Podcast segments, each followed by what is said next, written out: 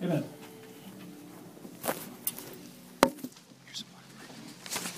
My lucky water jug. I don't go anywhere without it. Before we get started, why doesn't everybody get up and give a few hu- hugs? It's great to be together this morning.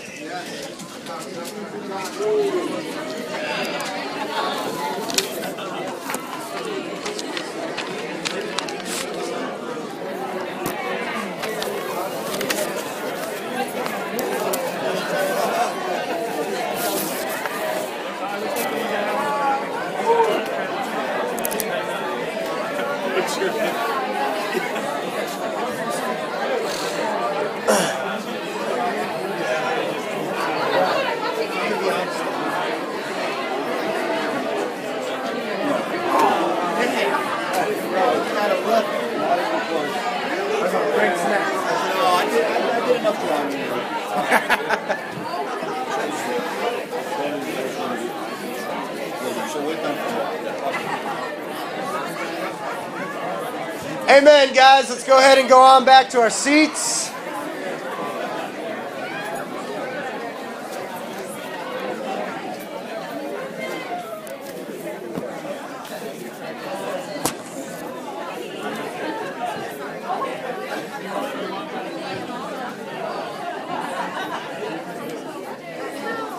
Go ahead and be seated, guys.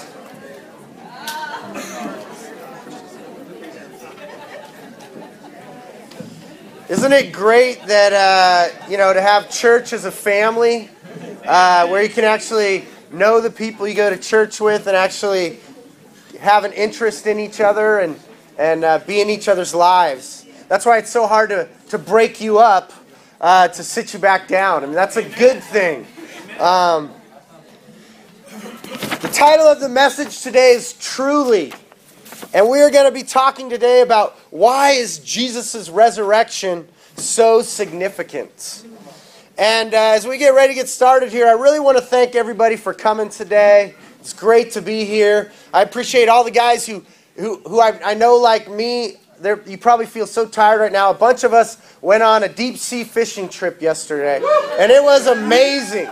We had twenty-six people on the boat, so we got to have the boat to ourselves. So it was mostly uh, guys who are part of the church here, some of our friends, some of our family, yeah. And then a few guys who we're good friends with in a few other places. Yeah. And uh, man, we had a great time. Um, but we got off that boat last night. We were a bunch of zombies, and I noticed most of us were laughing when I think Gio was up here talking about how great it is to be able to work things out with your wife. I was taking a poll earlier. How many guys got in fights last night? You know, most of us got up at like four in the morning. We were on the boat twelve hours. We all left the boat with good intentions. I'm going to go home and I'm going to do... I left the boat, I'm like, I'm going to go home, I'm going to do the right thing. And then Andrea had to go to the store, and then I fed my kids, and then I'm like, I'm just going to sit on the couch for a minute. I don't know how long that minute was, but my son brought me the phone. He's like, Dad, I'm like, he's like, Mom's on the phone. I talked to her. I, in, in my world, the conversation was done. I hung up. Well, when she came home, I realized... the conversation wasn't done. I was just so tired. I, I don't even, I heard like wah wah. I'm like, okay, that's great. Charlie Brown, love that show. But we had an amazing time. Uh, there was awards. Rodney Chavez caught the biggest fish. Uh,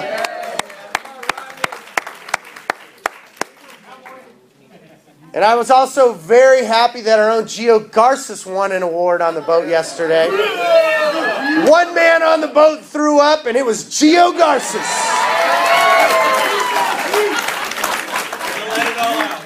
And being, being the concerned Christian best friend that I am, being right next to him, and you know, if you're on the boat, you're lined up, and you can see guys all the way down. I, with one hand, I'm like, oh, Gio, are you okay? On the other, I'm like, guys, guys, picture, come on, picture, come on. Nobody had a camera. But... Uh, we had a great time. Uh, everybody caught a lot of fish. It was a great time. Um, I know we're talking about doing more. If you didn't get to come, come on the next one. It it uh, it was a lot of fun. But uh, we're going to talk today about why is Jesus' resurrection so significant. And the first point I want to make is Jesus' resurrection changed history. You know, it's It's always cool to kind of walk through history and see different historical figures and what they have to say about Jesus raising from the dead. The first person who I want to read a, a quote he had was Pontius Pilate. He was a Roman governor who, who, with authority, put Jesus to death. And afterwards, he wrote to the Roman emperor, Tiberius Caesar, and he told him this, "And him, Herod, Archelaus, Philip, Annas, and Caiaphas, with all the people, delivered to me, making a great uproar against me, that I should try Jesus. I therefore ordered him to be crucified, first having him scourged, and then having found against him no cause of evil accusations or deeds." He's proclaiming Jesus' innocence. Then he goes on to say, at that, at the time he was crucified, there was darkness over all the world, the sun being darkened at midday, and the stars appearing, but in them there appeared no luster. And the moon, as if turned into blood, failed in her light. So this is after Jesus, sometime after he had put Jesus to death, he's telling the emperor, hey, Jesus was innocent. I still had him crucified. And when he died, there were signs in the world that you just don't see. Dark as night in the middle of the day. Moon as if blood. Stars, but no luster. He knew, wow, something really happened here. Going a little further, I want to quote another Roman emperor, Julian the Apostate. He was the emperor from three sixty-one to three sixty-three A D, and he wholeheartedly opposed Christianity. So, early on, here's what he had to say about Christianity. Jesus has now been celebrated about three hundred years. Having done nothing in his lifetime worthy of fame, unless anyone thinks it's a great, it's a very great work to heal the lame and blind people and exorcise demons in the villages of Bethsaida and Bethany. So he's putting Jesus down like, oh, that was, come on. Jesus is no big deal. Sure, he did this stuff, but no big deal. So that was his take. And as emperor, he opposed Christianity. But at the end of his life, oh, does the story change. Thou hast conquered, O Galilean. At the end of his life, he's going, nah, Jesus is winning here, not me. And he even went on to affirm the authenticity of all four Gospels. And this is a man, as emperor, who did what he could to end Christianity. Go a little further down into history, and I don't know why, but I always got a smile whenever I think about this guy. Good old Napoleon Bonaparte. Here's what Napoleon had to say about Jesus. And in, in case you don't know who he is, he was, the, he was the emperor of the French and was determined to conquer as much of the world as he could. He says, "You speak of Caesar, of Alexander the Great, of their conquests, and of the enthusiasm which they put in the hearts of their soldiers. But can you conceive of a dead man making conquests with an army faithful and entirely devoted to his memory?" He says, "My armies have forgotten me even while I'm alive. As the Carthaginians forgot Hannibal, such is our power." He says, "I know men, and I tell you, Jesus Christ is no mere man. Between him and every other person in the world, there is no possible term of comparison.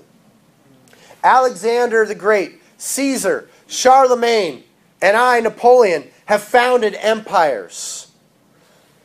But on what did we build our empire? Upon force." They forcefully built their empires. He says, "Jesus Christ founded his empire upon love, and at this hour, millions would die for him." He goes on to say, "I search in vain history to find similar to Jesus Christ, or anything which can approach the gospel. Neither history, nor humanity, nor ages, nor nature offer me anything with, with which I am able to compare it or explain it. Here everything is extraordinary." I love that. Here's this amazing guy who was a conqueror. And he admits, my armies have already forgotten me, but these people are ready to die for Jesus who founded on love. Napoleon's like, I founded mine on, on, on force. You don't obey me, I'm going to harm you or kill you. Right. You know, Jesus changed history when he rose from the dead. One more. I found this guy interesting, H G Wells. He was a British poet from eighteen sixty-six to nineteen forty-six. Here's what he had to say.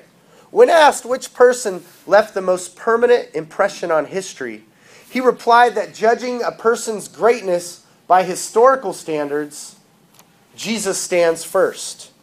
Now listen to what he says. He says, I am a historian. I am not a believer. But I must confess as a historian that this penniless preacher from Nazareth is irrevocably the very center of history. Jesus Christ is easily the most dominant figure in all of history. Christ is the most unique person in history. No one can write a history of the human race without first and foremost placing the penniless preacher from Nazareth. I love this guy, just wants to make it clear. I don't believe in him. But there's nobody who compares in history to him. Wow. There's a testimony right there. When Jesus rose from the dead, he changed history forever. The next point I want to make, if you could turn your Bibles over to First Peter chapter three, verse one, is Jesus changed me. Thank you.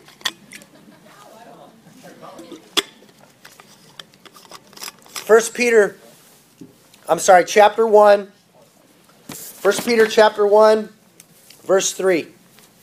I'm reading out of the Message Bible. What a God we have, and how fortunate we are to have him.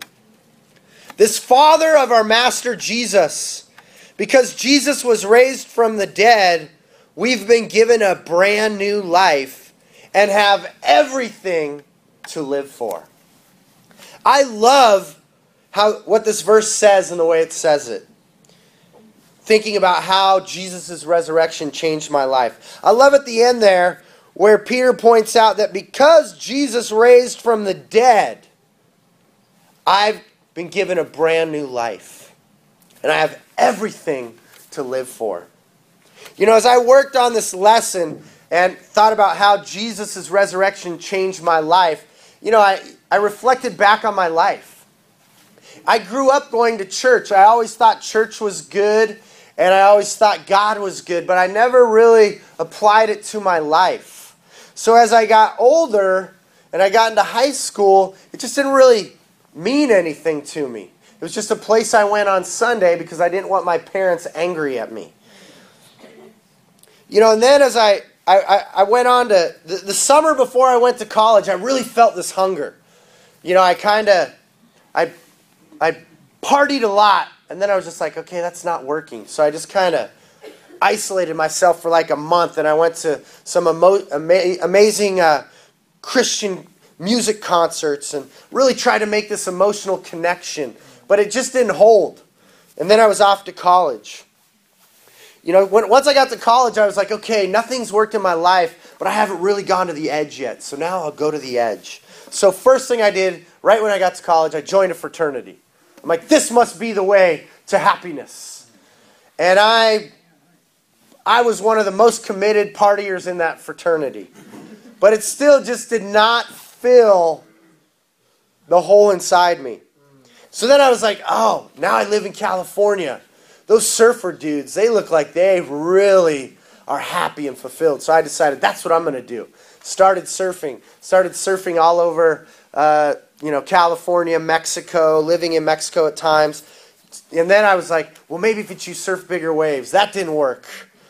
So then I was like, well, maybe maybe drugs is what I'm looking for. So I really started getting into drugs, thinking, hey, this will work for me. And, uh, you know, I, I'm sure no surprise here, it didn't. It didn't work.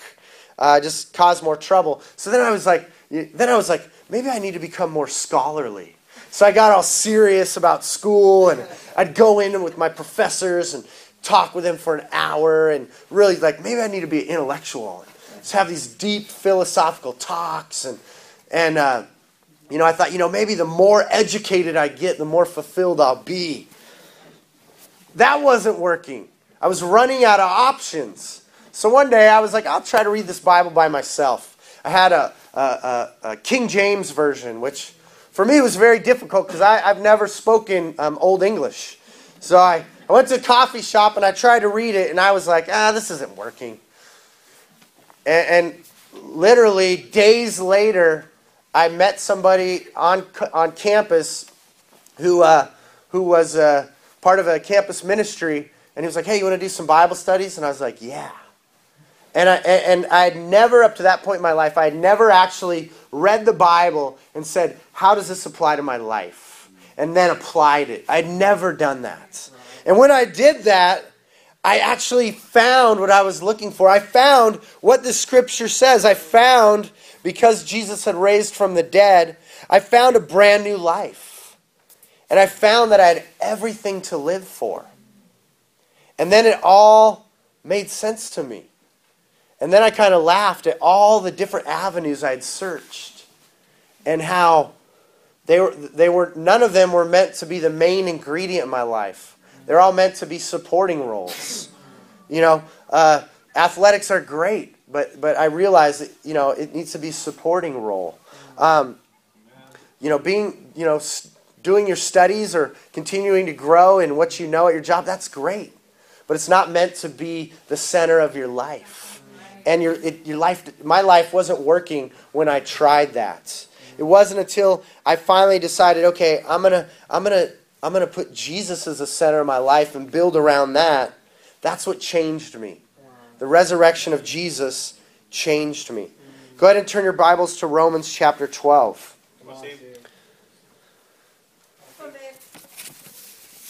Romans chapter twelve, verse two. You know, the resurrection of Jesus changed history.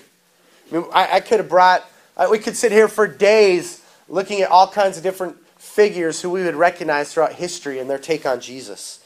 You know, I, I'm up here preaching the message today telling you, hey, the resurrection of Jesus genuinely changed my life. Um, the third thing the resurrection of Jesus did is it, it changed us. It changed us as a church. All of us who are here today as disciples collectively make up the church. Jesus' resurrection changed us. In Romans twelve, verse two, once again I'm using the Message Bible. It says, don't become so well adjusted to your culture that you fit into it without even thinking. Instead, fix your attention on God. You'll be changed from the inside out. Jesus raising from the dead has changed us inside out as Christians. It's changed our priorities. It's changed our values. Yeah. It's changed what's important to us. As this, I love this scripture, and, and the call that Jesus gave us was, don't, don't fit into your culture. You know, I, I hate to break the news to you, but most of you in this room are weirdos. Your neighbors look at you and they go, you're weird. You know, why were all those people at your house the other day? Oh, we're having a married's Bible class. Oh. I gave a big smile. Yeah, that's what we're doing. You know, now if I would have been like, dude, we're, we're married, but we were seeing who could drink the most, my neighbor probably would have given me a high five. That's what I'm talking about. But I'm like, oh, no, we're getting in the Word of God. Oh, okay. We're weirdos. You know, at work, they're like, what'd you do this weekend? You know, and, and we got the men's retreat coming up in a couple weeks. You go back to work on Monday, what'd you do this weekend? And somebody's all rattling off, I went to this bar and this club, and I, I went and bought this new gizmo or gadget, and, you know, I went and did this, that. What'd you do? Oh, I went on a retreat, a, a men's retreat with my church. Oh, okay. It's great. It's great. I'll see you later. Why? Because the resurrection of Jesus changed us from the inside out. You know, I, I asked some different people in the church. I asked some married men, some married women, some singles, some campus, uh, people who became Christians as college students, people who became Christians as singles, people who became Christians once they were already married and had kids. I asked you, how did your life change when you became a disciple after you had seen that Jesus had raised from the dead for you? Here's what some of the people had to say. Uh, one, One, one brother, uh, married man with kids, became a Christian as a married man with kids, said that how it changed him is he stopped having idols. He said, you know, his main idols were kind of sports and home improvement. That makes sense for a middle-aged man in America today. But he said, I stopped putting those as my main priority, and I made God my main priority. And he said, I started giving my money first to God. That is weird. I talked to a, a married sister with kids who became a Christian as a college student. She said that when she saw the resurrected Jesus and decided to make him the Lord of her life, it changed her view of time, money, and her mental and emotional well-being. She said she, it changed her view of time, that her time was now for others. She said it changed her view of money, that her money now belonged to God. She said it changed her view of the me- of mental and emotional well-being, because in the past, when she wasn't doing so well, she'd use the worldly fixes. You know, oh, I'll, I'll go, I'll go eat, or I'll go drink, or I'll go buy some clothes, or this or that. She said she, it changed her view, and she realized, hey, now when I'm having a hard time, I need to turn to God first. I need to read my Bible. I need to pray. And your neighbors would tell you, how strange. I talked to a sister in the church who's been a Christian a long time, who's who's a single. She said how it changed her priorities is her main priorities became reading her Bible, praying, and seeking God first, and staying pure in relationships until marriage. I talked to another sister, married with kids, who became a Christian a long time ago when she was young. And she said that how it changed her is to trust God and not herself. And she even shared a story that, you know, she saw, hey, Jesus and I need to follow him. And she had a job she'd been praying for for a long time. And she found out, hey, I got the job, but I have to start tonight. And that was the night she was to be baptized. So right away it was, am I going to trust God or this job I've been trying to get? And she tried to explain to him, and I'm sure they heard, wah, wah, wah, wah, wah, wah. She tried to explain, I'm becoming a Christian and I'm getting baptized tonight. And they're like, well, then we can't offer you this position. So she let the job go, and she went and got baptized and became a follower of Jesus. She changed her priorities. Wow. Talked to another young campus guy. I said, how did this change your priorities? He said, I gave up my dream of football to make Christ the center of my life. Why? Well, going back to the scripture, don't become so well adjusted to your culture that you fit into it without thinking. Instead, fix your attention on God. You'll be changed from the inside out. Jesus raising from the dead has changed us as a church. It's given us new priorities, new values. What's important to us now? Go ahead and turn your Bibles to Acts chapter ten. Jesus' resurrection is the power. It's the power source for everything. And in Acts ten, verse thirty-five, it reads, it makes no difference who you are or where you're from. If you want God and are ready to do as he says, the door is open. I love that verse. You know, the, the, the next point I want to make is the resurrection of Jesus can change you. Yeah. I love that verse. You know, I still remember when I was a kid on the playground wanting to get picked on the good kickball team. Right. And Jimmy got to be the captain every day for the good team. And to get on that team, every day I had to, after lunch, go buy my ice cream. And if I wanted to be on the good team that was going to win, I had to give them my ice cream every day. And I was like, what's up? I'm a good soccer player. We're on the same team. But on that playground, I was dead to him unless I gave up my ice cream. So it makes me so happy when Jesus is like, hey, I don't care who you are or where you're from.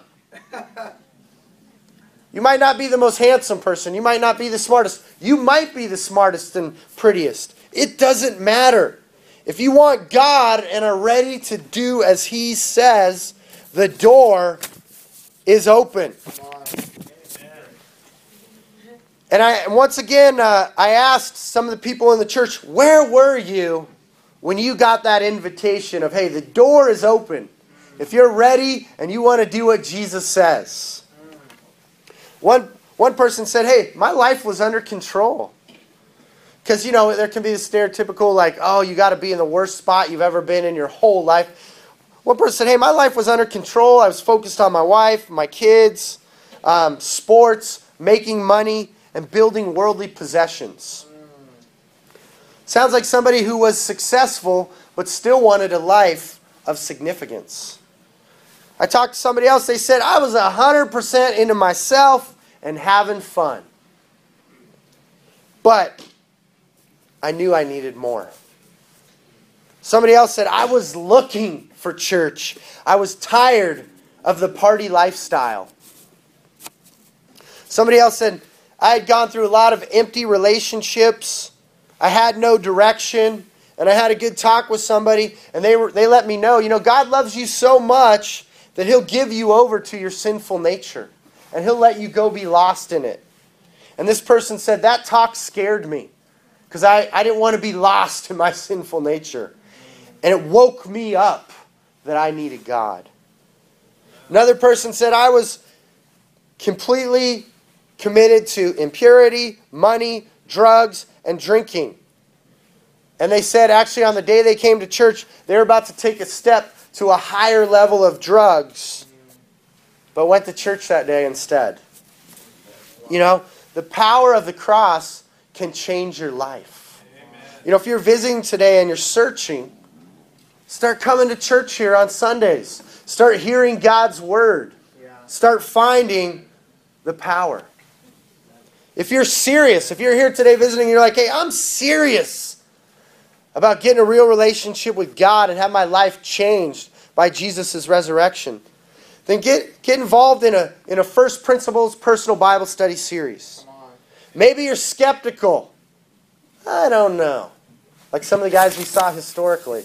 I don't believe in him, but man, he's had an impact. Well, if you're skeptical, you know, it, Jesus in the Bible says, hey, you don't believe me? Test me. You know, some people don't want you to test stuff because they're scared. You know, sometimes people be selling stuff and you're like, can I get a sample? No. You have to buy it. Can I get my money back? No. Hmm. Something isn't adding up here. Jesus is like, hey, test me. Test me, try me, see. Because the more you read that Bible, the more you're going to realize, wow, this is a real deal. If that's you, if you're skeptical, join us. Get in a, in a personal First Principles Bible Study Series. Maybe you're flying solo and you're like, hey, it's me and Jesus Cristo and we're cool. We're cruising. Get connected to our church. You don't make it flying solo. If you read the Bible, people didn't fly solo. They went and found others so they could help each other. Maybe you're sinking. Get open with somebody today. Maybe somebody who invited you to church or somebody who seemed nice when they gave you a hug earlier. And you go, oh, maybe I'll tell them. And maybe you're successful. You know, I know there's many successful people in here. But choose a life of significance. Because success is fleeting. Listen to what Napoleon said. Napoleon's like, I conquered an empire. Then I lost my throne of power and everybody forgot me. Success is fleeting. Yes. Turn your Bibles to Luke chapter twenty-four. Come on. Amen. That's awesome. Verse thirty-three. Come on, Bernie.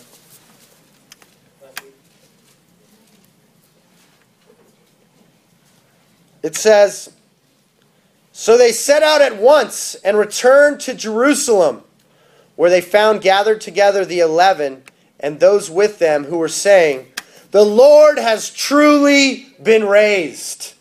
Jesus raised from the dead. He showed himself to his apostles and to some of his followers.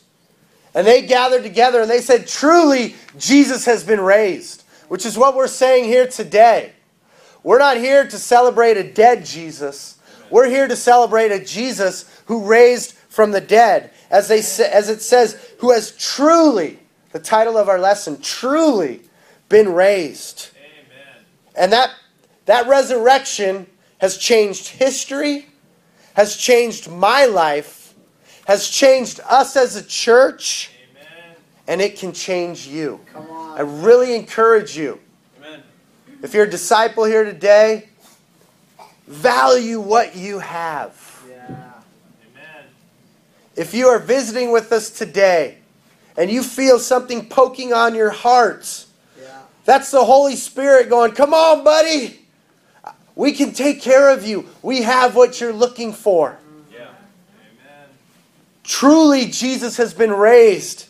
Let's embrace it and live differently because of it. Amen.